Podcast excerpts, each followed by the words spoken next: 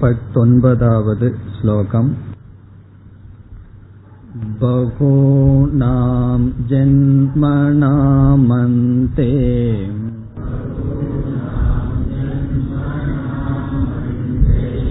ஞானவான் மாம் பிரபத்யதே.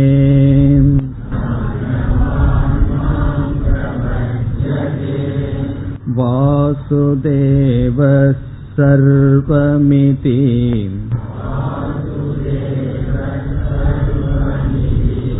சமஹாத்மா சுதுர்லபஹ.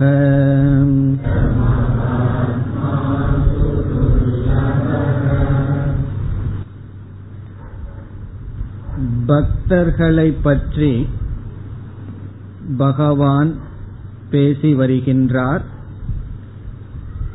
தன்னை வழிபடுகின்ற எல்லா பக்தர்களை நான்காக பிரித்தார். துயரத்தில் இருக்கும் பொழுது பக்தி செலுத்துபவர்கள் ஆர்த்தக என்று கூறினார்.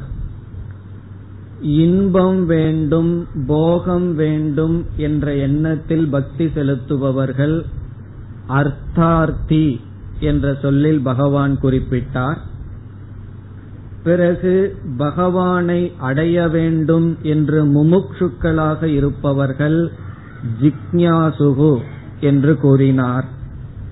பகவானை அறிந்த ஞானி, அவனை பகவான் ஞானி என்று குறிப்பிட்டார். இவ்விதம் துயரப்பட்டவர்கள், இன்பத்தை நாடுபவர்கள், மோட்சத்தை நாடுபவர்கள், பிறகு ஞானி, இவர்கள் 4 பேர் என்னை வழிபடுகிறார்கள். அல்லது பகவானை வழிபடுபவர்களை பகவான் 4ஆக பிரித்தார். அதற்கு பிறகு இந்த 4வரில் ஞானியானவன் மேலானவன், அவனுடைய பக்தி சிறந்தது என்று கூறி மற்ற 3வரும் பக்தர்களே என்று அவர்களை பகவான் கீழ்மைப்படுத்தவில்லை. இருப்பினும் ஞானியினுடைய பக்தி மேலானது என்று புகழ்ந்து பேசினார். இப்பொழுது 19வது ஸ்லோகத்தில் இப்படிப்பட்ட பக்தன் அவ்வளவு சுலபமாக கிடைக்க மாட்டான் என்று, இப்படிப்பட்ட பக்தியினுடைய மேன்மை அல்லது அரிது என்ற கருத்தை கூறுகின்றார். மேலும் இப்படிப்பட்ட பக்திக்கு உடனடியாக வர முடியாது, படிப்படியாகத்தான் ஞானியினுடைய நிலைக்கு வர முடியும் என்றும் இங்கு கூறுகின்றார். பகூனாம் ஜென்மனாம் அந்தே. பகூனாம் ஜென்மனாம், பல ஜென்மங்களில் படிப்படியாக பக்குவத்தை அடைந்து அந்தே முடிவில் ஞானவான். ஞானவான் என்றால் ஞானத்தை உடையவன். மாம் என்னை பிரபத்யதே வழிபடுகின்றான். இங்கு மாம் என்னை என்ற சொல்லுக்கு பொருள் நிர்குண பிரம்மத்தை அல்லது பரா பிரகிருதி அபரா பிரகிருதி என்று பிரித்தோம். அப்படி பரா பிரகிருதி சொரூபமான என்னை என்று பொருள். என்னுடைய அழியாத பிரம்ம தத்துவத்தை அறிந்து வழிபடுகின்றான் என்றால் அபேதமாக பார்க்கின்றான். இந்த இடத்துல பிரபத்யந்தே வழிபடுகின்றான் என்றால் என்ன என்ற சந்தேகம் நமக்கு வரும். மற்ற பக்தர்கள் பகவானை வழிபடுகிறார் என்றால் ஏதோ ஒரு நாம ரூபத்துடன் வழிபடுவார்கள். தன்னுடைய பகவானுக்கு ஒரு பெயர் கொடுத்து குணத்தை கொடுத்து வழிபடுவார்கள். ஆனால் ஞானியினுடைய வழிபாடு எப்படி இருக்கும் என்ற சந்தேகம் நமக்கு வரலாம். ஆகவே 2வது வரியில் அவனுடைய வழிபாடு எப்படிப்பட்டது என்று பகவான் விளக்குகின்றார். பல ஜென்மங்கள் வழியாக பக்குவத்தை அடைந்து ஞானத்தை அடைந்தவன் என்னை வணங்குகின்றான். ஞானியினுடைய வழிபாடு எப்படிப்பட்டது? அது இரண்டாவது வரி. இப்பொழுது பார்த்தால், வாசுதேவக சர்வம் இதி, இதுதான் ஞானியினுடைய பக்தி. அவன் கடவுளை எங்கு பார்க்கின்றான், எப்படிப்பட்டவராக பார்க்கின்றான்? சர்வம் அனைத்தும், வாசுதேவக ஈஸ்வர சொரூபம், அனைத்தும் ஈஸ்வர சொரூபம். இதி, இதி என்ற சொல் ஞானியினுடைய மனதை குறிக்கின்றது.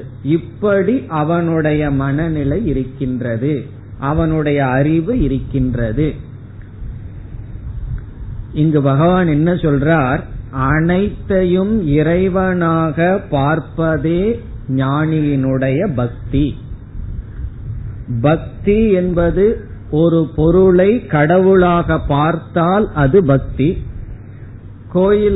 கோயிலுக்கு செல்கின்றோம், விக்கிரகத்தை பார்த்து நாம் என்ன பாவனையை மேற்கொள்கின்றோம்?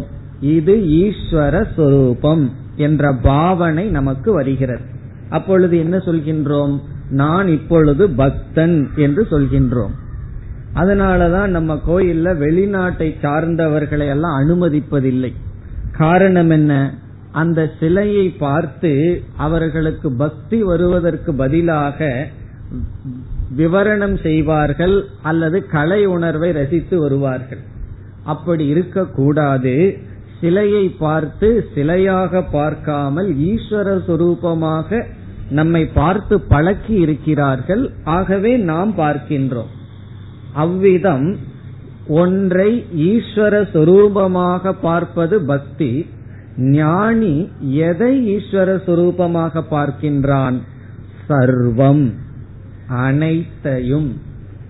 அவனால ஈஸ்வர திருஷ்டி, இறை காட்சியிலிருந்து விலகி இருக்க முடியாது. காரணம் என்ன? ஞானம்தான் காரணம். வாசுதேவக என்றால் ஈஸ்வரன். இங்கு வெறும் கிருஷ்ணர் அல்ல, ஈஸ்வரன். அனைத்தும் ஈஸ்வரன் என்று அவன் பார்ப்பதே என்னை வழிபடுவதாகும் என்று கூறுகிறார். இப்ப அடுத்த கேள்வி வரலாம், அது எப்படி அனைத்தும் பகவான் ஆக முடியும் என்றால், நம்ம ஈஸ்வரனுடைய லட்சணத்தை பார்த்தோம். பகவானே இப்படி அறிமுகப்படுத்தினார், எனக்கு இரண்டு பிரகிருதி இருக்கின்றது, இரண்டு பிரகிருதியுடன் சேர்ந்தவன் நான், ஒன்று பரா பிரகிருதி, இனி ஒன்று அபரா பிரகிருதி, இரண்டும் என்னுடைய சொரூபம் என்றார். ஆகவே நாம ரூபத்துடன் சேரும் பொழுது ஞானி ஈஸ்வரனுடைய அபரா பிரகிருதி இவைகள் என்று பார்க்கின்றான். அதனுடைய சாரமான சத் சுரூபம் அல்லது சைத்தன்ய சுரூபம் என்று உணரும் பொழுது அது ஈஸ்வரனுடைய பரா பிரகிருதி என்று பார்க்கின்றான். இந்த உலகத்துல இருக்கிறது ஜடஸ்வரூபமான தத்துவம், சைத்தன்ய சுரூபமான தத்துவம். ஜடமும் சைத்தன்யமும் சேர்ந்ததுதான் இந்த உலகம். பகவான் சொல்லிட்டார், ஜடமும் என்னுடைய சொரூபம், சைத்தன்யமும் என்னுடைய சொரூபம் என்று. ஞானி இந்த இரண்டையும் ஈஸ்வர சொரூபமாக பார்க்கின்றான். ஆகவே பகவான் கூறுகிறார், ஞானியினுடைய பக்தி என்னவென்றால் சர்வ சர்வத்திர ஈஸ்வர தர்சனம். அதுதான் ஞானியினுடைய பக்தி. அதை இங்கு குறிப்பிடுகிறார். வாசுதேவக சர்வம், ஈஸ்வரனே அனைத்துமாக இருக்கின்றார். இதி, இதி என்பது ஞானியினுடைய மனதை குறிக்கின்றது. இவ்விதம் அவன் பாவித்து என்னை வழிபடுகின்றான். அந்த ஞானியிடம் சென்று கடவுள் எங்கு இருக்கார், கடவுள் இருக்காரான்னு கேட்டா அவரால் பதில் சொல்ல முடியுமோ? கடவுள் இருக்காரான்னு கேட்டா என்ன சொல்லுவார் அவர்? கடவுளை தவிர வேற ஏதாவது இருந்தா சொல்லுங்கோ, அப்படித்தான் அவர் பதில் சொல்ல முடியும். கடவுளை தவிர வேற ஏதாவது ஒன்னு இருந்தா பிறகு அடுத்த கேள்வி வரலாம், கடவுள்னு ஒருத்தர் இருக்காரான்னு சொல்லி. அவரை பொறுத்தவரை கடவுளை தவிர வேறு யாரும் இல்லை. அதனாலதான் சொல்லுவார்கள், there is no God but God என்று சொல்வார்கள். கடவுளை தவிர கடவுள் என்றும் யாரும் இல்லை. அதனுடைய அர்த்தம் என்ன? கடவுள்தான் அனைத்துமாக இருக்கின்றார். கேட்கறதுக்கு நல்லா இருக்கு, ஆனா அப்படிப்பட்ட திருஷ்டி வரலையே என்றால், முதல் வரியில பகவான் சொல்லியிருக்கார், பகூனாம் ஜென்மனாம் அந்தே, பல ஜென்மங்களில் நாம் பக்குவம் அடைந்துதான் இந்த திருஷ்டியை அடைய முடியும். சொல்றதுக்கும் நல்லா இருக்கு, கேக்கிறதுக்கும் நல்லா இருக்கு, ஆனா இந்த திருஷ்டி நமக்கு பக்குவம் வர வரத்தான் கிடைக்கும். சரி, இப்படிப்பட்ட மகாத்மாக்கள் எவ்வளவு பேர் இருக்கிறார்கள் என்றால், பகவான் என்ன சொல்றார்? சக மகாத்மா சுதுர்லபக. சக ஞானி, அப்படிப்பட்ட மகாத்மா. இங்க பகவானே சொல்றார், அந்த ஞானிக்கு மகாத்மா என்று சொல்றார். அப்படிப்பட்ட மகாத்மா மேலானவன், துர்லபக. துர்லபகன அவ்வளவு சுலபமா கிடைக்க மாட்டான். அதுல சு வேற போட்டுறார். சு துர்லபகன மிக மிக அரிது. அப்படிப்பட்ட ஞானியானவன் மிக மிக அரிது. இப்ப இந்த ஸ்லோகம் வரைக்கும் பகவான் என்ன செய்தார்? எல்லா மனிதர்களையும் முதல்ல ரெண்டா பிரிச்சார். என்னை வழிபடுபவர்கள், என்னை வழிபடாதவர்கள், பக்தர்கள் அபக்தர்கள்னு பிரித்தார். பிறகு பக்தர்களை நான்காக பிரித்தார். அந்த நான்கு விதமான பக்தர்களில் ஞானிதான் மேலான பக்தன் என்று கூறி முடித்தார். இனி அடுத்த ஸ்லோகத்திற்கு செல்லலாம். காமைஸ்தைஸ்தைர்ஹ்ருதஜ்ஞானாஹ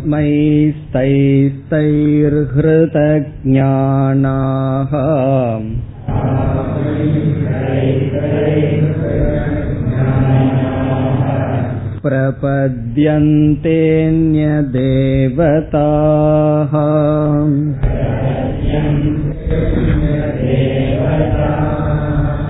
தம் தம் நியமமாஸ்தாய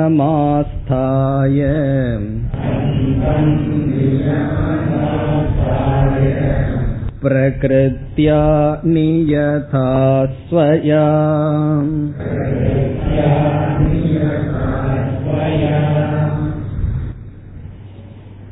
இருபதாவது ஸ்லோகத்திலிருந்து 23வது ஸ்லோகம் வரை சகாம பக்தர்களினுடைய பக்தி பிரகாரமும் அவர்கள் அடையும் பலனையும் பகவான் பேசுகிறார். சகாம பக்தர்களுடைய பக்தி பிரகாரம், பூஜா பிரகாரம், ஆசைப்பட்டு அல்லது ஆசையுடன் பக்தி செலுத்துபவர்களுடைய பூஜா விதம், அவர்கள் எப்படி பக்தி செலுத்துகிறார்கள் என்பதும் அவர்கள் அடைகின்ற பலனும் என்ன என்று பேசுகிறார். இப்ப ஞானியை பற்றி பேசியதற்கு பிறகு அஞ்ஞானியினுடைய பக்தியை பற்றி பேசுகிறார். முதல்ல பக்தியை பற்றி பேச விரும்பிய பகவான் பக்தர்களை பற்றி பேச ஆரம்பித்தார். நான்காக பிரித்து ஞானியை பற்றி பேசினார். இப்பொழுது அஞ்ஞானி, குறிப்பாக சகாம பக்தர்கள். இப்ப சகாம பக்தர்கள்ங்கிறது யார்? நான்கு விதமா பிரிச்சமே, அதுல யார் சகாம பக்தர்கள்? முதல்ல சகாம பக்தர்கள் என்றால் என்ன? ஆசையுடன் கூடியவர்கள். காமகன ஆசை, சகாமக என்றால் ஆசையுடன் கூடிய பக்தர்கள். அது யார் என்றால் முதல் இரண்டு பக்தர்கள், ஆர்த்தக அர்த்தார்த்தி. இந்த இருவரையும் சகாம பக்தர்கள் என்று அழைக்கின்றோம். ஏன்னா ஆர்த்தகங்கிறதுக்கு என்ன காமம் இருக்கு, ஆசை இருக்கும். வருகின்ற நெருக்கடியிலிருந்து மீள வேண்டும், கஷ்டத்திலிருந்து நீங்க வேண்டும்ங்கிற ஆசை இருக்கின்றது. துயரம் வரக்கூடாது என்பது ஒரு ஆசைதான். பிறகு அர்த்தார்த்திக்கு என்ன ஆசைனா,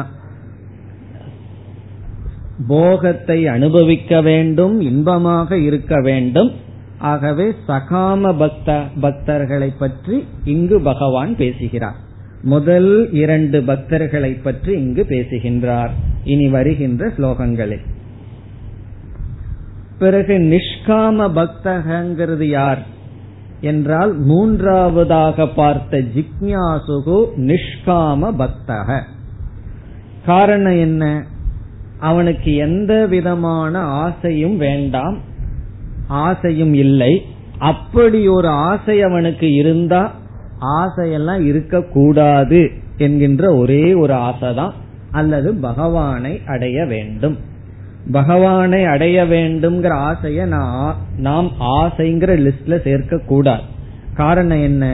என் மனசுல ஆசை இருக்கக்கூடாதுன்னு சொல்றதும் பகவானை அடையணுங்கிறது ஒன்றுதான்.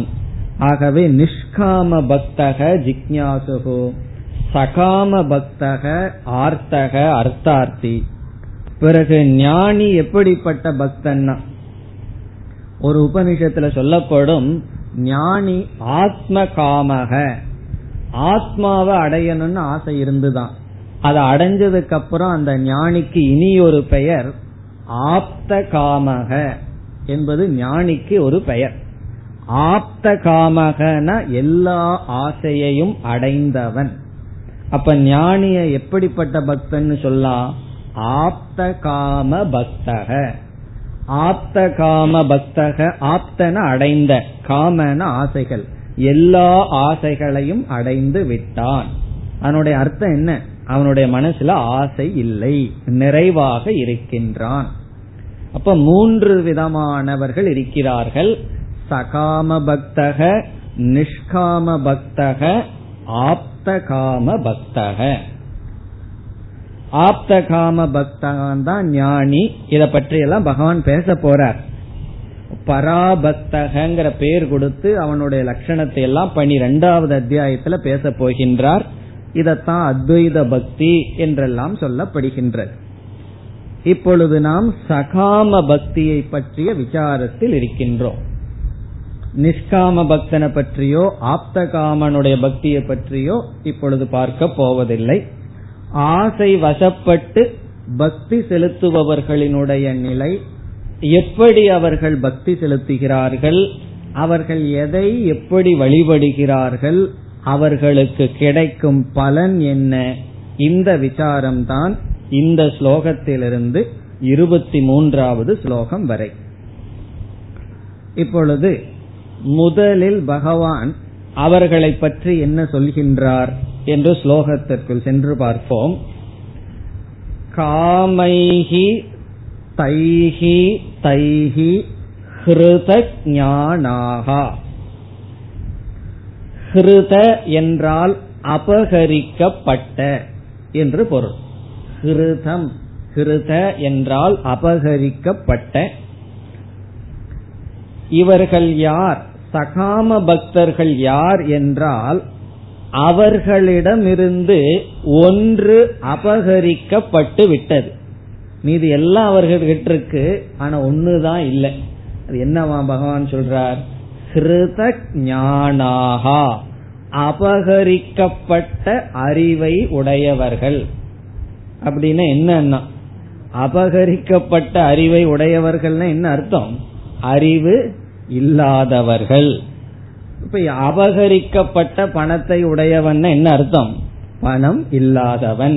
அப்படி ஹிருத ஞானாகா என்றால் எவரிடமிருந்து அறிவானது அபகரிக்கப்பட்டு விட்டதோ, திருடப்பட்டு விட்டதோ. அதனுடைய அர்த்தம் என்ன? அவர்களிடம் அறிவு இல்லை. சரி, யார் அறிவை திருடி போயிட்டா? அவர்களுடைய அறிவை திருடியது யார் என்றால் காமைஹி, ஆசையினால். ஆசை இங்க ஒருமையில பகவான் சொல்ல, ஆசைகளினால் பன்மையில சொல்ற. மனதுக்குள்ள ஒரு ஆசையா ரெண்டு ஆசையா? ஆசைகளினால், ஆசைகளினால் ஹிருத ஞானாகா. காமைஹி ஹிருத ஞானாகா. தைஹி தைஹி என்ற சொல் விதவிதமான என்பதை குறிக்கின்றது. இப்ப தைஹி தைஹி காமைஹி என்றால் விதவிதமான ஆசைகளினால் அறிவை இழந்தவர்கள். அதுதான் இதனுடைய பொருள். தைகி தைகி காமைகி, விதவிதமான ஆசைகளினால் ஹிருத ஞானாகா, அறிவை இழந்தவர்கள். அறிவை இழந்தவர்கள்னா எந்த அறிவை இழந்தவர்கள்? சில பேர்த்துக்கு ஆசை ரொம்ப இருந்தா அறிவு நல்லா வேலை செய்யும், ரொம்ப வேலை செய்யணுமே. காரணம் என்ன? அந்த ஆசையெல்லாம் பூர்த்தி பண்ணணும். யாரார எப்படியெல்லாம் யாரிடத்துல நடந்து கொண்டா நம்ம ஆசையெல்லாம் பூர்த்தி ஆகும் சொல்லி ரொம்ப யோசிக்கணுமே. புத்தி ரொம்ப நல்லா வேலை செய்தால்தான பொருள்களை எல்லாம் அடைய முடியும், ஆசையை தீர்த்து கொள்ள முடியும். இங்கு ஞானம் என்பது, அறிவு என்பது சத் அசத் விவேக, எது உண்மை எது பொய் என்ற அறிவு. அதைவிட இனியொரு முக்கியமான அறிவு, எது அர்த்தம் எது அனர்த்தம் என்கின்ற அறிவு. எனக்கு எது நல்லதை கொடுக்கும், எனக்கு எது தீங்கை கொடுக்கும் என்ற அறிவை இழந்தவர்களாக இருக்கிறார்கள். அர்த்த அனர்த்த விவேக ரகிதாக. அர்த்தம்னு சொன்னா நன்மை, அனர்த்தம்னு சொன்னா தீமை. அவரவர்களுக்கே எது நன்மையை கொடுக்கும் எது தீமையை கொடுக்குன்னு அவர்களுக்கே தெரியாது.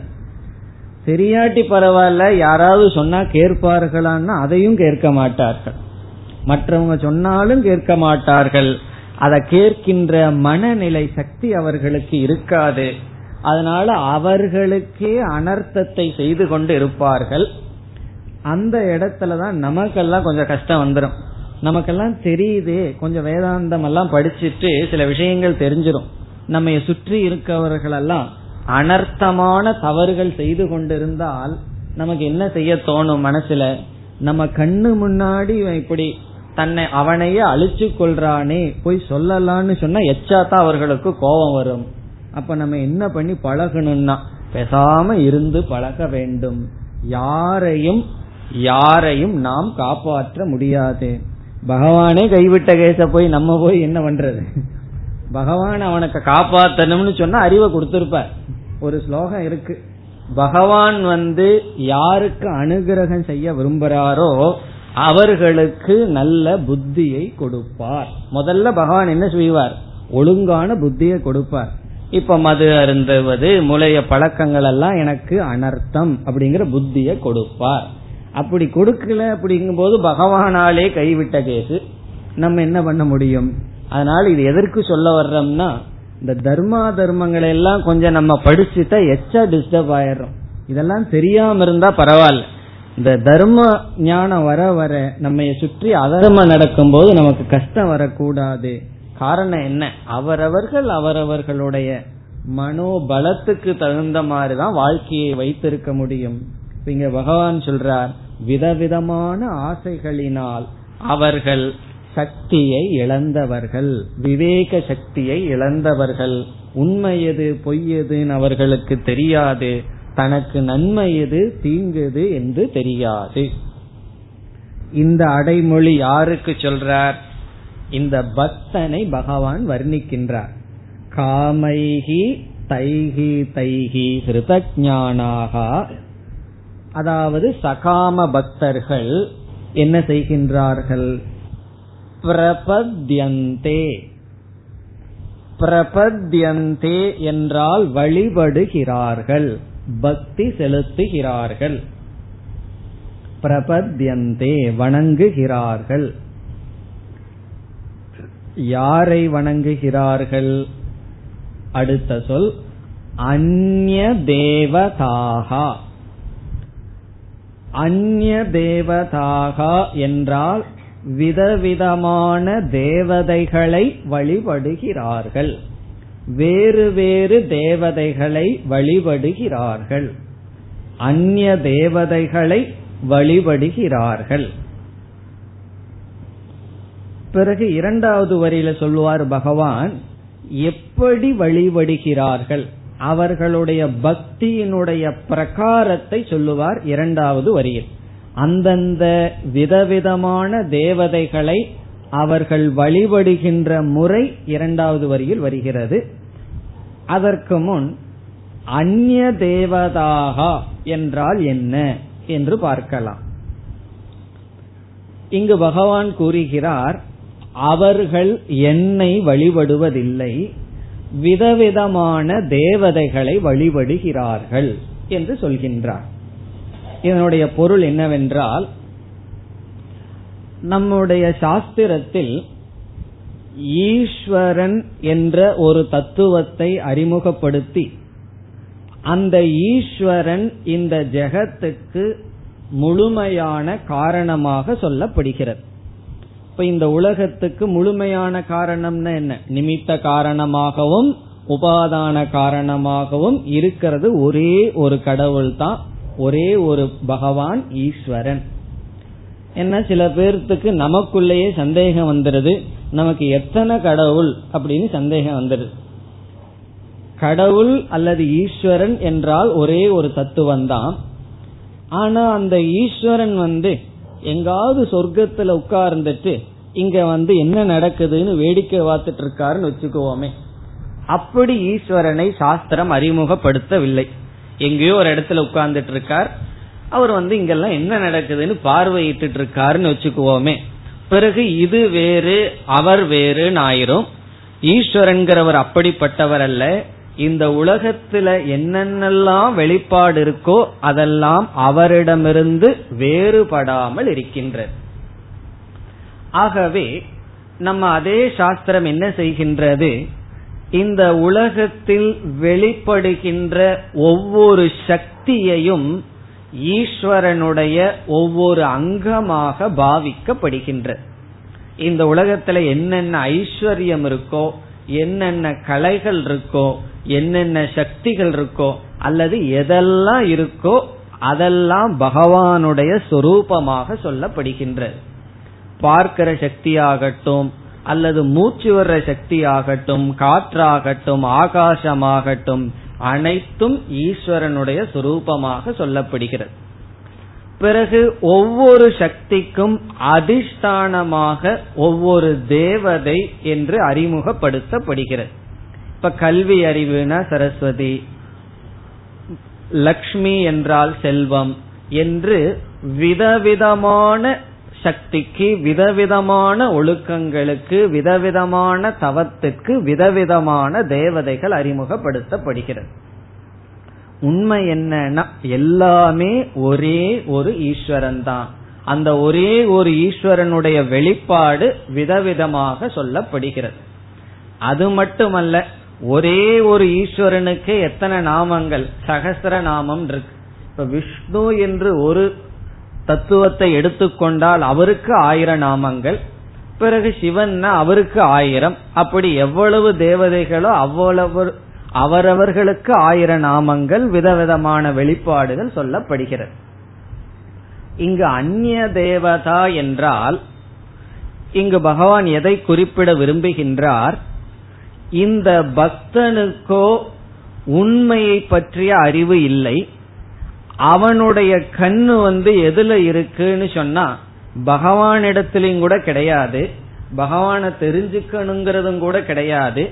நம்ம ஏற்கனவே பார்த்திருக்கோம், இந்த சகாம பக்தன் பகவான சாதகனா பார்க்கறானா, சாத்தியமா பார்க்கறானா, சாதனையா பார்க்கறானான்னு சொன்னா ஒரு சாதனையாக பார்ப்பான். அவன் விரும்புறது பகவானை அல்ல, பகவான் மூலமா வேற எதையோ விரும்புகின்றான்.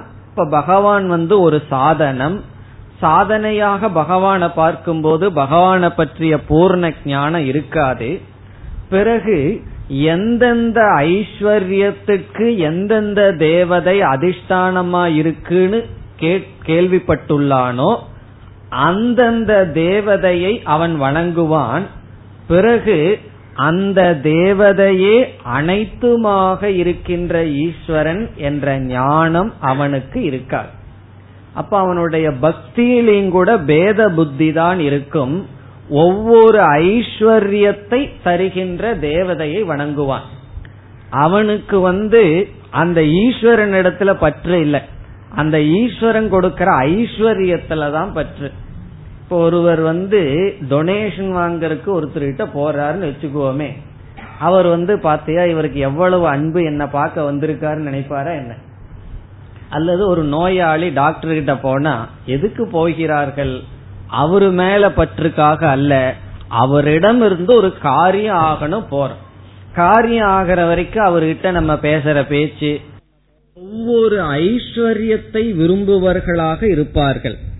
பிறகு பக்தர்களுடைய நண்பர்கள் இருப்பார்கள் அல்லவா, அவர்களிடம் கேட்பார்கள் எனக்கு இந்த காரிய சித்திக்கணும்னா என்ன பண்ணணும். அதுக்கு ஒண்ணு சொல்லுவார்கள், இந்த நவகிரகத்துல இப்படி ஒரு தோஷம் இருக்கு, அல்லது இதை நீ பூஜை பண்ணு, இப்படி பூஜை பண்ணு என்று சொல்வார்கள். இப்ப அவர்களுடைய கவனம் எல்லாம் எங்க இருக்கும்னு சொன்னா, இந்த தேவதைய வழிபட்டா எனக்கு இந்த பிரயோஜனம் கிடைக்கும் என்று அந்த கடவுளிடத்திலும் கடவுள்ங்கிற புத்தியை விடுத்து ஐஸ்வர்யத்துக்கு அல்லது சுகத்துக்கு காரணம் என்ற எண்ணத்தில் அவர்கள் வழிபாடு செய்வார்கள். இப்ப அவர்களுக்கு இந்த தேவதை தான் மெய்ப்பொருளாக இருக்கின்றார், ஈஸ்வரனா இருக்கிறார், தர்ம சொரூபமா இருக்கார், இந்த எண்ணமெல்லாம் வராது.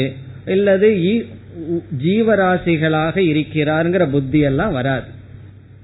அதனாலதான் நம்ம அனுபவத்துல பார்த்தா பெரிய பெரிய பக்தர்களுக்கு வர்ற கோபங்கள், உலகத்தின் மீது அவர்களுக்கு இருக்கிற துவேஷங்கள், இதையெல்லாம் நம்ம பார்க்கிறோம். இதெல்லாம் சேர்ந்து இருக்கலாம். சில பேருக்கு சந்தேகம் வரும், டெய்லி கோயிலுக்கு போறார், 4 மணி நேரம் பூஜை பண்றார், இவருக்கே இவ்வளவு பொறாமை, இவ்வளவு கோபம், மற்றவர்கள் மீது வெறுப்பு இருக்குன்னு சொன்னா தாராளமா அவர்களுக்கு அது இருக்கலாம். இருக்கிறதுல தவறே கிடையாது, இருக்க வேண்டும்னு நம்ம சொல்லல, இருக்கிறதுல தவறு கிடையாது. காரணம், அவர்கள் ஈஸ்வரனை அனைத்துமாகவோ வாசுதேவ சர்வமிதி இப்படியெல்லாம் பார்க்கவில்லை. அவர்களை பொறுத்தவரை ஈஸ்வரன் என்பவர் நம்ம லாங்குவேஜில் சொல்லணும்னா ஒரு ஏஜென்ட் போல, எனக்கு ஏதோ ஒன்று வேணும், அவர்கிட்ட போனா காரியம் நடக்கும், அவ்வளவுதான். இப்ப ஈஸ்வரனும் ஒரு ஜீவனை போல் ஆகி விடுகிறார்கள். இப்ப ஏதாவது ஒரு அட்மிஷன் வாங்கணும்னா என்ன செய்வோம், ஒருவர்கிட்ட போவோம், அவரு நம்ம ஒரு பக்தர்கள் போல என்ன வேணாலும் செய்வார்கள். இப்பெல்லாம் வார்த்தைகளையே மாத்திட்டார்கள், எவ்வளவு தட்சிணை கொடுக்கறது அப்படியெல்லாம் வார்த்தையெல்லாம் மாறியாச்சு. அதே வார்த்தை அங்கேயும் பயன்படுத்துவோம். அதே போலதான் ஈஸ்வரனும், அந்த ஈஸ்வரனை ஒரு சிறிய தேவதையாக கொண்டு அந்த தேவதையிடமிருந்து இந்த பலனை அடைய வேண்டும் என்ற எண்ணத்தில் உபாசனை செய்வார்கள், வழிபாடு செய்வார்கள். இப்ப அவர்களுடைய விஷன், அவர்களுடைய பார்வை எப்படி இருக்குன்னா, கடவுள்னு சொல்லி வழிபாடு செய்தாலும் அங்கு கடவுளை பற்றிய அறிவு இருக்காது. பிறகு தனக்கு தான் அடைய வேண்டிய ஐஸ்வர்யத்துக்கான மார்க்கம் என்ற புத்தியுடன் வழிபடுவார்கள். அதைத்தான் இங்கு பகவான் அந்நிய தேவதாகா என்று சொல்கின்றார். இப்ப அந்நிய தேவதாகங்கிறத எப்படி புரிந்து கொள்ள வேண்டும்? ஈஸ்வரன்கிற அறிவு இல்லாமல் தான் விரும்பிய பொருளுக்கு ஆதாரமாக இருக்கின்றார் என்ற அறிவுடன் அந்த தேவதையை மட்டும் வழிபடுவார்கள். அதனாலதான் சில கோயிலுக்கு போனோம்னு சொன்னா, சில சிவன் கோயிலுக்கே போனாலும் கூட அம்பாளுக்கு தான் கியூர் அம்பு இருக்கும். சிவன் பாவமா உட்கார்ந்துட்டு இருப்பார், யாருமே வரமாட்டாரு. காரணம் என்ன? அவருக்கு வைராகியமா உட்கார்ந்துட்டு இருப்பார். சில நாளுக்கு முன்னாடி ஒரு கோயிலுக்கு போயிருந்தேன், அது சிவபெருமானுடைய பிரசித்தமான கோயில். அங்க போனா சிவபெருமானுக்கு ஒன்னும் கிடையாது, ஏதோ 2 துளசியை போட்டு, துளசியில 2 வில்வத்தலைய போட்டு வச்சுட்டு இருக்காரு. அம்பாள் கிட்ட போனா என்ன அலங்காரங்கள், என்ன இது! காரணம் என்னன்னா, இந்த அம்பாள் கிட்ட இந்த ஐஸ்வர்யம் கிடைக்கும். சிவபெருமான்கிட்ட போனா என்ன கிடைக்கும்? வைராக்கியம் கிடைக்கும். யாருக்கு அது வேண்டாம். ஏன்னா ஒரு நல்ல ப்ரமோஷன் வேணும்னு கோயிலுக்கு போய் சிவபெருமான்கிட்ட போனா அவரு வேலையிட்டே நீக்கிட்டாருன்னு வச்சுக்கோங்க, என்ன ஆகும்? அம்பாள்கிட்ட போனா ப்ரமோஷன் கிடைக்கும், நல்ல வீடு கிடைக்கும். சிவபெருமான்கிட்ட போனா இவனுக்கு ஞானத்தை கொடுக்கணும், வேலையில எல்லாம் இவன் இருந்தான்னா ஞானம் வராது, முதல்ல வேலை விட்டு நீக்கிட்டாருன்னா என்ன ஆகும்? அதனால அந்த ஐஸ்வர்யத்தை யார் கொடுப்பார்கள்? அவர்களிடம்தான் செல்வார்கள். யார்? இப்படிப்பட்ட பக்தர்கள். அப்போ அவர்கள் பகவானையே பிளவுபடுத்தி விடுகிறார்கள். அந்நிய தேவதாகா என்ற சொல்லினுடைய பொருள், பகவான் என்ன சொல்றார்? அவர் என்னை வணங்கவில்லை, என்னுடைய சொரூபத்தை தெரியாமல் என்னுடைய மாயையிலிருந்து வெளிப்படுகின்ற ஒரு சக்தியை வழிபடுகிறார்கள். அந்நிய தேவதாக பிரபத்யந்தே. இனி இரண்டாவது வரியில் அவர்கள் எப்படி வழிபடுகிறார்கள் என்று சொல்கின்றார். இப்ப முதல் பகுதியில எப்படிப்பட்டவர்கள்னு வர்ணித்தார் பகவான். எப்படிப்பட்ட தத்துவத்தை வழிபடுகிறார்கள், அவர்களுடைய ஆசையை பூர்த்தி செய்ய அதை சொன்னார். எப்படிப்பட்ட பிரகாரமாக எவ்விதத்தில் வழிபடுகிறார்கள் என்று சொல்கின்றார். தம் தம் நியமமாஸ்தாய பிரகிருத்யா நியதாகா ஸ்வயா. நியதாக கடைசிக்கு முன்னாடி இருக்கிற சொல். நியதாக என்றால் அடிப்படையில் என்று பொருள். நியதாக அடிப்படையில். என்ன அடிப்படையில்? ஸ்வயா பிரகிருத்யா. ஸ்வயா என்றால் அவர்களுடைய, பிரகிருத்யா என்றால் குணத்தினுடைய, அவர்களினுடைய குணத்தின் அடிப்படையில். இங்கு பிரகிருதி என்றால் சத்துவ ரஜஸ் தமோ குணம், அவரவர்களுடைய நேச்சர், அவரவர்களுடைய குணம். அப்ப இப்பொழுது பார்த்தால் ஸ்வயா பிரகிருத்யா நியதாக, அவரவர்களுடைய குணத்தின் அடிப்படையில் பிரபத்யந்தே வழிபாடு செய்கிறார்கள். ஒவ்வொருவர் ஈஸ்வரனை, இந்த இடத்துல ஈஸ்வரனே சொல்லக்கூடாது, தேவதைகள் தான் சொல்லணும். அந்தந்த தேவதைகளை எப்படி வழிபடுகிறார்கள் சொன்னா அவரவர்களுடைய குணத்தின் அடிப்படையில் வழிபடுகிறார்கள். ஸ்வயா பிரகிருத்யா நியதாக சந்தக பிரபத்யந்தே. அவரவர்களுடைய குணத்தின் அடிப்படையில் இருந்து கொண்டு வழிபடுகிறார்கள். பிறகு அவர்கள் வழிபடுகின்ற நியமங்கள் எப்படி, அதை முதல் வரியில் சொல்கின்றார். தம் தம் நியமம் ஆஸ்தாய. ஆஸ்தாய என்றால் எடுத்துக்கொண்டு, பின்பற்றிக் கொண்டு. தம் தம் நியமம். தம் தம் என்ற சொல் விதவிதமான என்று பொருள். தம் தம் என்றால் விதவிதமான. எப்படி இதற்கு முன்னாடி தைகி தைகி என்றால் விதவிதமான ஆசைன்னு பார்த்தோம், அதே போல தம் தம் என்றால் விதவிதமான. நியமம் என்றால் விரதங்கள், விரதங்கள் வழிபடுகின்ற முறை. நியமம் என்றால் வழிபடுகின்ற முறை, விதவிதமான வழிபாட்டு முறையை எடுத்துக்கொண்டு அவரவர்களுடைய குணத்தின் அடிப்படையில் வழிபடுகிறார்கள். இப்ப யார் எப்படி வழிபடுவார்கள்னா அவரவர்களுடைய குணத்தின் அடிப்படையில் விதவிதமாக அவர்கள் சில நியமங்களை எடுத்துக்கொண்டு வழிபடுவார்கள். முதல்ல அவர்களுடைய குணத்தின் அடிப்படையில் எப்படி என்று பார்க்கலாம். ஸ்வயா பிரகிருத்யா நியதாக. அதை பார்த்தால் ஒவ்வொருவருக்கும் சத்துவ குணம், ரஜோகுணம், தமோ குணம்னு மூன்று விதமான குணம் இருக்கின்றது. சத்துவ குணத்தில் இருப்பவர்கள் அவர்களுடைய வழிபாடு சத்துவமாக இருக்கும். ரஜோகுணத்தில் இருப்பவர்களுடைய வழிபாடு ரஜோகுணமாக இருக்கும். தமோ குணத்தில் இருப்பவர்களுடைய வழிபாடு தமோ குணத்தில் இருக்கும். இத பற்றியெல்லாம் நாம் பிறகு விளக்கமாக பார்க்க இருக்கின்றோம். தேவதைகளையே நாம மூன்றாக பிரிக்கின்றோம். சத்துவகுண பிரதான தேவதைகள், ரஜோகுண பிரதான தேவதைகள், தமோகுண பிரதான தேவதைகள். இப்பொழுது இந்திரன், விஷ்ணு, சிவன், பிரம்மா இவர்களெல்லாம் சத்துவகுண பிரதான தேவதைகள். நம்ம வீட்டில் இருக்கிற கடவுள்கள் எல்லாம் சத்துவகுண பிரதான தேவதைகள். பிறகு யக்ஷ, ரக்ஷ, ராட்சசன் இதெல்லாம் இருக்குமே, இதெல்லாம் ரஜோகுண பிரதானமான தேவதைகள். பிறகு சில பூதகணங்கள், பேயி, பெசாசி இதையெல்லாம் வழிபடுற ஆளுகள்லாம் இருக்கு. சுடுகாட்டில் போய் ஏதோ பண்ணுவார்கள்.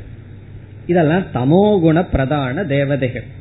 இதையெல்லாம் கூட நம்ம ஆளுக பண்றது இருக்கு. ஒரு சத்ருவை அழிக்கணும் அப்படின்னு சொன்னா ஒருத்தர்கிட்ட போய் பிரச்சனை பண்றது, ஏதோ செய்வார்கள். செஞ்சு இந்த தேவதைக்கு நீ பூஜை பண்ண அப்படின்னு சொன்னா என்ன ஆகும்னா, உனக்கு எதிராக கேஸ் போட்டிருக்கானே அது வந்து வர்றதுக்குள்ள அவன் போயிருவான், அந்த மாதிரி எல்லாம் சொல்லுவார்கள். சொல்லி இதெல்லாம் என்னன்னா, இப்படியெல்லாம் விதவிதமான தேவதைகளே இருக்கிறார்கள், சத்துவ ரஜஸ் தமஸ். பிறகு இவர்கள் வழிபடுகின்ற முறையே சத்துவ குணமா வழிபடுவார்கள், ரஜோகுணமா வழிபடுவார்கள். நம்ம எல்லாம் பார்க்கலாம், தேர் ஓடுறது, சில பேர் சில தீர்த்தங்களை விட்டுட்டு தான் தனக்குள் பகவானுடைய தேரை இழுப்பார்கள், இதெல்லாம் கிராமத்துல பார்க்கலாம்.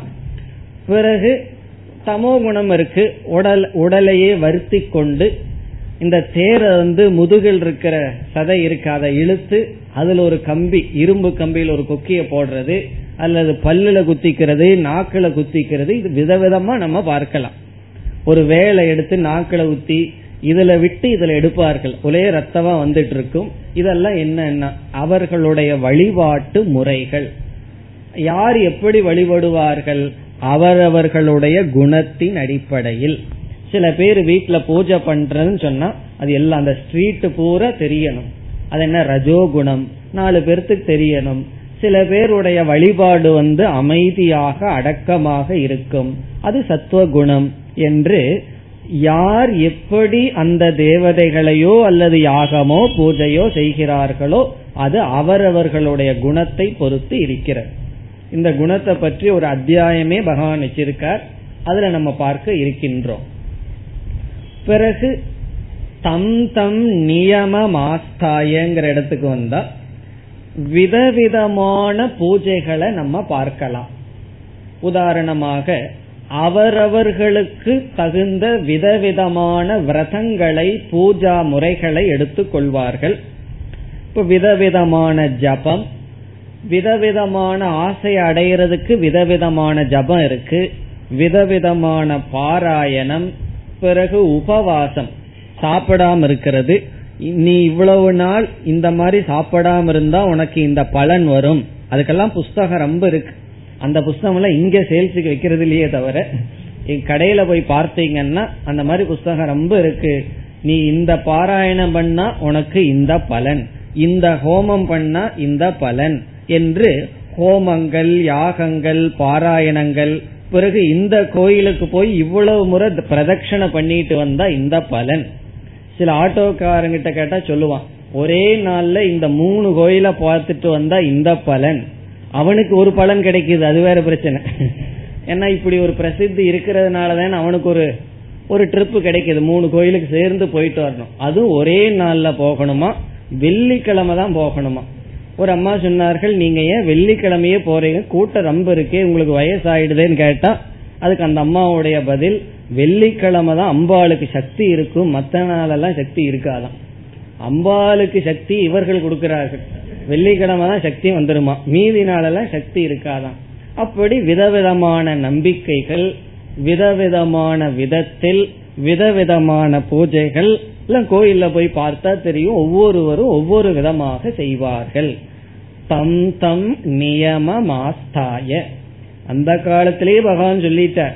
இப்ப இதெல்லாம் அப்பவே இருந்திருக்குன்னு அர்த்தம், இப்பெல்லாம் புதுசா கண்டுபிடிச்சதல்ல.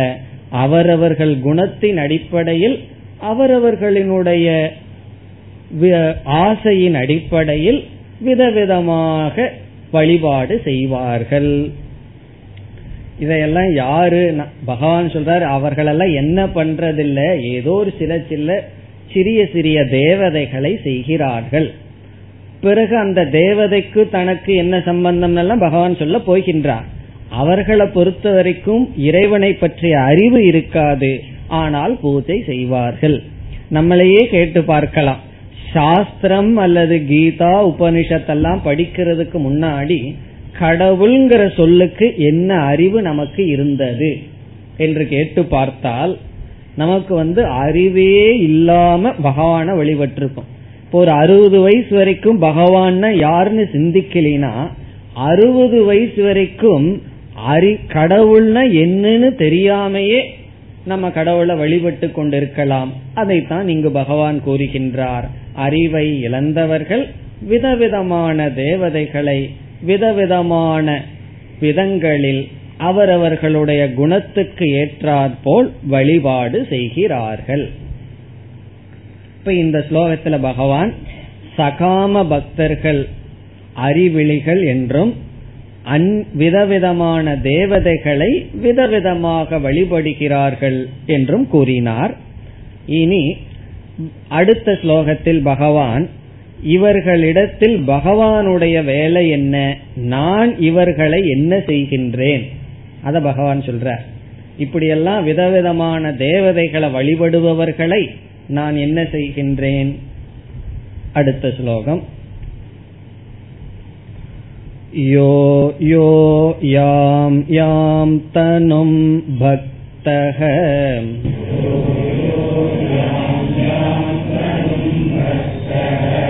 ஸ்ரத்தயார்ச்சிதுமிச்சதி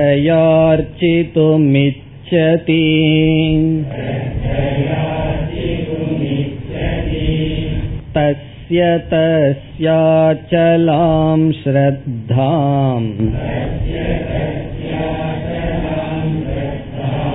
தாமேவ விததாம்யஹம்.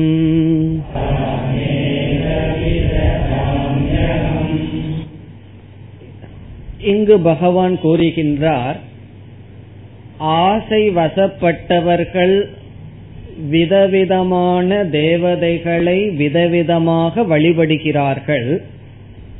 நான் என்ன செய்கின்றேன் என்றால் அவரவர்களுக்கு அந்தந்த தேவதைகளிடத்தில் ஸ்ரத்தையை உண்டு செய்கின்றேன், அவர்களுடைய ஸ்ரத்தையை நான் வளர்க்கின்றேன் என்று பகவான் சொல்கிறார்.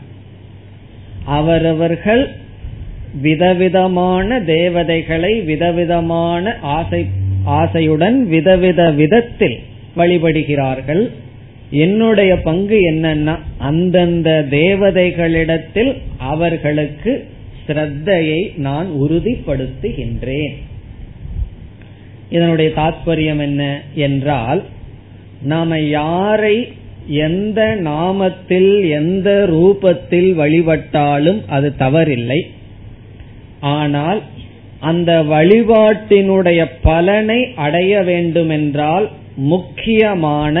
முக்கியமாக இருக்க வேண்டியது ஸ்ரத்தை, நம்பிக்கை. இந்த இடத்துல விசாரம் எல்லாம் பண்ணக்கூடாது, நம்பிக்கை தான் முக்கியம். இப்ப இந்த ஹோமம் பிரயோஜனத்தை கொடுக்கும் அப்படின்னு சொன்னா நம்பணும். இறந்ததற்கு அப்புறம் இந்த காரியத்தை எல்லாம் செய்யணும்னு சொல்லி இருக்காங்கன்னு சொன்னா அங்க போய் அது இப்படி போகுது, இந்த பேச்சுக்கெல்லாம் இடம் இல்லை. ஸ்ரத்தையுடன் நம்ப வேண்டும். அங்க போய் பிரம்மசூத்திர விசாரம் எல்லாம் அங்க செய்யக்கூடாது. எல்லா வேதாந்தத்துக்குள்ள நம்ப விரும்புகிறார்கள், கர்ம காண்டத்துல போய் விசாரம் செய்ய விரும்புகிறார்கள். எல்லாம் மனசே மாறி இருக்கு. இங்க பகவான் சொல்றார், அந்த இடத்துல ஸ்ரத்த தான் முக்கியமே தவிர விசாரம் முக்கியம் இல்ல. விசாரம்ங்கிறது வேதாந்தத்துக்குள்ளதான். இப்ப என்ன சொல்றார் பகவான், அவரவர்களுக்கு அந்தந்த தேவதைகளிடம் நான் ஸ்ரத்தையை வளர்க்கின்றேன் அப்படின்னு சொல்றார். பிறகு எப்படி பகவான் ஸ்ரத்தைய வளர்ப்பார் அடுத்த ஸ்லோகத்துல சொல்லுவார். எப்படி வளர்ப்பார் என்றால், எந்த தேவதையிடம் அவர்கள் ஸ்ரத்தையுடன் வழிபாடு செய்து ஒரு பலன் வேணும்னு கேட்கிறார்களோ, அடுத்த ஸ்லோகத்துல சொல்ல போற என்ன சொல்லுவார், அந்த தேவதைகள் மூலமாக நானே அந்த பலனை அவர்களுக்கு கொடுக்கின்றேன். அப்ப என்ன ஆகும்னா, பலன் வந்த உடனே நமக்கு ஸ்ரத்த வந்துடும். எப்ப ஸ்ரத்த வரும், கொஞ்சம் வழிபாடு பண்ணுவோம், அதற்கு பலன் வந்த உடனே ஸ்ரத்த வந்துடும். பிறகு என்ன செய்வோம், நான் அந்த கோயிலுக்கு போனேன், இந்த மாதிரி விரதம் இருந்தேன், எனக்கு காரியம் பழிச்சிடுது, இப்ப நீயும் போ, இப்படி சொல்லித்தான் கோயில் எல்லாம் கூட்டம் அதிகமாகும். இப்ப நம்ம ஒரு விதமான விரதத்தை எடுத்து ஒரு காரியத்தை செஞ்சு அது நன்மையாயி பழிச்சிடுதுன்னு வச்சுக்கோமே, என்ன பண்ணுவோம்? அந்த உற்சாகத்துல எல்லாத்துக்கிட்டையும் போய் கேன்வாஸ் பண்ணுவோம். ஆனா கீதையினுடைய பிரயோஜனத்தை தான் யாரும் சொல்றது இல்ல. காரணம் என்னன்னு தெரியல, அவனுடைய பழம் அவ்வளவு சுலபமா வர்றது இல்ல போல் இருக்கு. வேற எதுன்னு சொன்னா எல்லாத்துக்கிட்டையும் போய் சொல்லிடுறது. சொன்ன உடனே என்ன ஆகும்? அவர்களும் போவார்கள். இப்போ ஒரு டாக்டரே எப்படி பிரசித்தியாகிறார், அவரிடம் எங்க மாமியார கூட்டிட்டு போனேன், சீக்கிரம் அனுப்பிச்சுட்டாரு, நீயும் மாமியார கூட்டிட்டு போ, அப்படித்தானே பிரசித்தி ஆகிற. அல்லது அவரிடம் நான் போனேன், நல்லா ஆயிடுது, ஏதோ ஒரு விதத்துல அவருக்கு தெரியும் யாரை எப்படி ட்ரீட் பண்ணணும்னு, நீ கூட்டிட்டு போ. ஏன்னா இப்படி ஒருவர் என்கிட்ட சொன்னார், அதனால சொல்றேன். இதெல்லாம் என்னால கற்பனையும் கூட பண்ண முடியல. நம்ம கற்பனை பண்ண முடியாத விஷயம் எல்லாம் எனக்கு காதுக்கு வருது. அப்படி சிரத்தை எப்படி ஒரு டாக்டர் கிட்டயோ அல்லது பகவான் கிட்டயோ வருது? பலனை அனுபவிக்கும் பொழுதுதான் சிரத்தை நமக்கு வருகின்றது. இப்ப பகவான் சொல்றார், நான் அவர்களுக்கு அந்த தேவதையிடம் சிரத்தையை உண்டு செய்கின்றேன். பிறகு அவர்கள் என்ன செய்வார்கள், அதெல்லாம் பகவானே சொல்ல போறார். என்ன செய்வார்கள்னா, அந்த தேவதையை குறித்து வழிபாடு செய்வார்கள், பிரயோஜனத்தை அனுபவிப்பார்கள், ஆசையெல்லாம் தீர்ப்பார்கள். ஆனால் அவர்கள் மெதுவாக காலப்போக்கில், எவ்வளவோ ஆசையை நம்ம தீர்த்துட்டோம், இன்னும் மனசு நிறைவடையிலேன்னு சொல்லி ஒரு வைராகியம் ஜிக்ஞாசுவாக மாறுவார்கள். அதனால தவறு கிடையாது. இப்ப ஆசை மனசுல இருந்து கோயில்லையோ அல்லது பகவானிடம் சென்று இந்த ஆசையை தீர்த்துக்கணும்னு ஒரு தேவதையிடம் வழிபாடு செய்தால் அது நல்லதே தவிர தவறு கிடையாது. ஆசைய மனசுல வச்சுட்டு கஷ்டப்படுறதுக்கும் அல்லது அதர்மமான வழியில ஆசைய தீர்த்துக்கிறதுக்கும் பகவான் அப்படியெல்லாம் செய்வதை விட, ஒரு இறைவனை நம்பி பகவான் எனக்கு அந்த ஆசையை தீர்த்து வைக்கட்டும்னு சென்றால் அது தவறில்லை. அப்படித்தான் நான் செய்கின்றேன் அப்படின்னு சொல்லி பகவான் சொல்கின்றார். அதனால நம்ம கொஞ்சம் வேதாந்தம் படிச்சுட்டு யாருகிட்டையும் வைராகியத்தை பத்தி பேசக்கூடாது. யாராவதுக்கு ஆசை இருந்து விதவிதமா சம்பாதிக்கணும் அனுபவிக்கணும்னு என்ன செய்யணும்? அனுபவியுங்கள், சம்பாதியுங்கள், எல்லாம் இருங்கோ, அதுக்கு இந்தந்த கடவுளை இப்படி வழிபடுங்கன்னு சொல்லி விட்டுறணும். சொல்லிவிட்டு நாமும் அவங்களோட சேர்ந்து கூடாது, நம்ம தள்ளி வந்துடணும். நீங்க ஏன்னு கேட்டா அதுக்கு தனி பதில், நீங்க உங்களுக்கு என்ன வேணும் அதை செய்ய வேண்டும். ஏன்னா பகவானே என்ன சொல்றார், அப்படி ஆசைப்படுபவர்களுக்கு அந்தந்த தேவதையிடம் நான் தான் ஸ்ரத்தையை வளர்க்கின்றேன். காரணம் என்னன்னு சொன்னா, இந்த இடத்துல விதவிதமான இஷ்ட தேவதைகள் இருக்கு. சிறிய வயதிலிருந்து எந்த இஷ்ட தேவதைய நமக்கு சொல்லி கொடுத்து வளர்த்தி வந்தார்களோ அந்த இஷ்ட தேவதையிடம் நம்ம எரியாமல் மனது பற்றி இருக்கும். இப்ப அந்த பகவானுடைய நாமத்தை சொன்னாவே மனதில் ஒரு பாதுகாப்பெல்லாம் நமக்கு வரும். காரணம் என்னன்னா, சிறு வயதில் அந்த தேவதையிடம், இந்த இடத்துல நம்ம சாத்விகமான தேவதைகளை பற்றி சொல்றோம், சிவா, விஷ்ணு, கணபதி, முருகா, அப்படிப்பட்ட தேவதைகளை சொல்றோம். இந்த ராட்சச யக்ஷரட்சங்களை எல்லாம் நம்ம பேசல. அப்படி ஒரு நல்ல சாத்விகமான தேவதையினுடைய விஷயத்தில் சிறு வயதிலிருந்து நமக்கு அந்த நாமத்தை கேட்டாவே ஒரு உணர்வு வரும், அந்த ரூபத்தை பார்த்தாவே நமக்கு மனதில் ஒரு உற்சாகம் வரும், ஒரு பக்தி வரும். இப்ப சில பேர்த்துக்கு குருவாயூரப்பான்னு சொன்னா அப்படியே உடம்பை செலுத்திரும், சில பேர்த்துக்கு என்னதான் சொன்னாலும் செலுக்காது, வெங்கடாஜலபதினு சொன்னா செலுத்துரும். ஏன்னா அடிக்கடி போய் மொட்டையை போட்டு வந்து என்ன ஆகும்னா ஒரு பக்தி, ஒரு ஸ்ரத்த வந்துருக்கு. சில பேர்த்துக்கு முருகான்னா மனசுடனே உருகிரும். சில பேர்த்துக்கு ஒவ்வொரு நாமங்கள் ஒவ்வொரு ரூபம், அதுவும் ஒவ்வொரு பகவானுக்கு ஒவ்வொரு விதமான அலங்காரத்துலதான் அவருக்கு பற்று இருக்கும். அப்படியெல்லாம் அவர்களுடைய மனது சம்பந்தப்பட்டு இருக்கும். சுவாமி சித்பவானந்தர் ஒரு காலத்துல பழனி போயிருக்கும் போது அங்க அந்த தர்மகர்த்தா, கோயில் தர்மகர்த்தா சுவாமிஜி அழைச்சிட்டு போய், உங்களுக்கு எந்த உடையில அலங்காரத்தை பகவானை பார்க்க விரும்புறீர்களோ சொல்லுங்கள், நாங்க அதுக்கு ஏற்பாடு பண்றோம்னு சொன்னோடனே சாமி என்ன சொல்லுவார், நான் ஆண்டியா பார்க்கணும் அப்படின்னு சொன்னார். இவர் ஏதோ ராஜ அலங்காரம் நினைச்சார், ஒன்னும் வேண்டாம், ஆண்டியா பார்க்கணும்னார். கடைசியில் அதே போல அலங்காரம் பண்ணி பார்த்தார். அப்படி அவரவர்கள் எதுல இருக்கிறார்களோ அதை அந்த பகவானிடம் ஏற்றி வைத்து பார்ப்பார்கள். நம்ம மனசு இஷ்ட தேவதையினுடைய, இஷ்ட தேவதையின் ஒரு தத்துவம், தேவதையிடம் நல்ல ஒரு பற்ற வர வச்சு பிறகுதான் அந்த இஷ்ட தேவதை தான் அனைத்துமாக இருக்கிறது என்ற ஞானம் வரும்.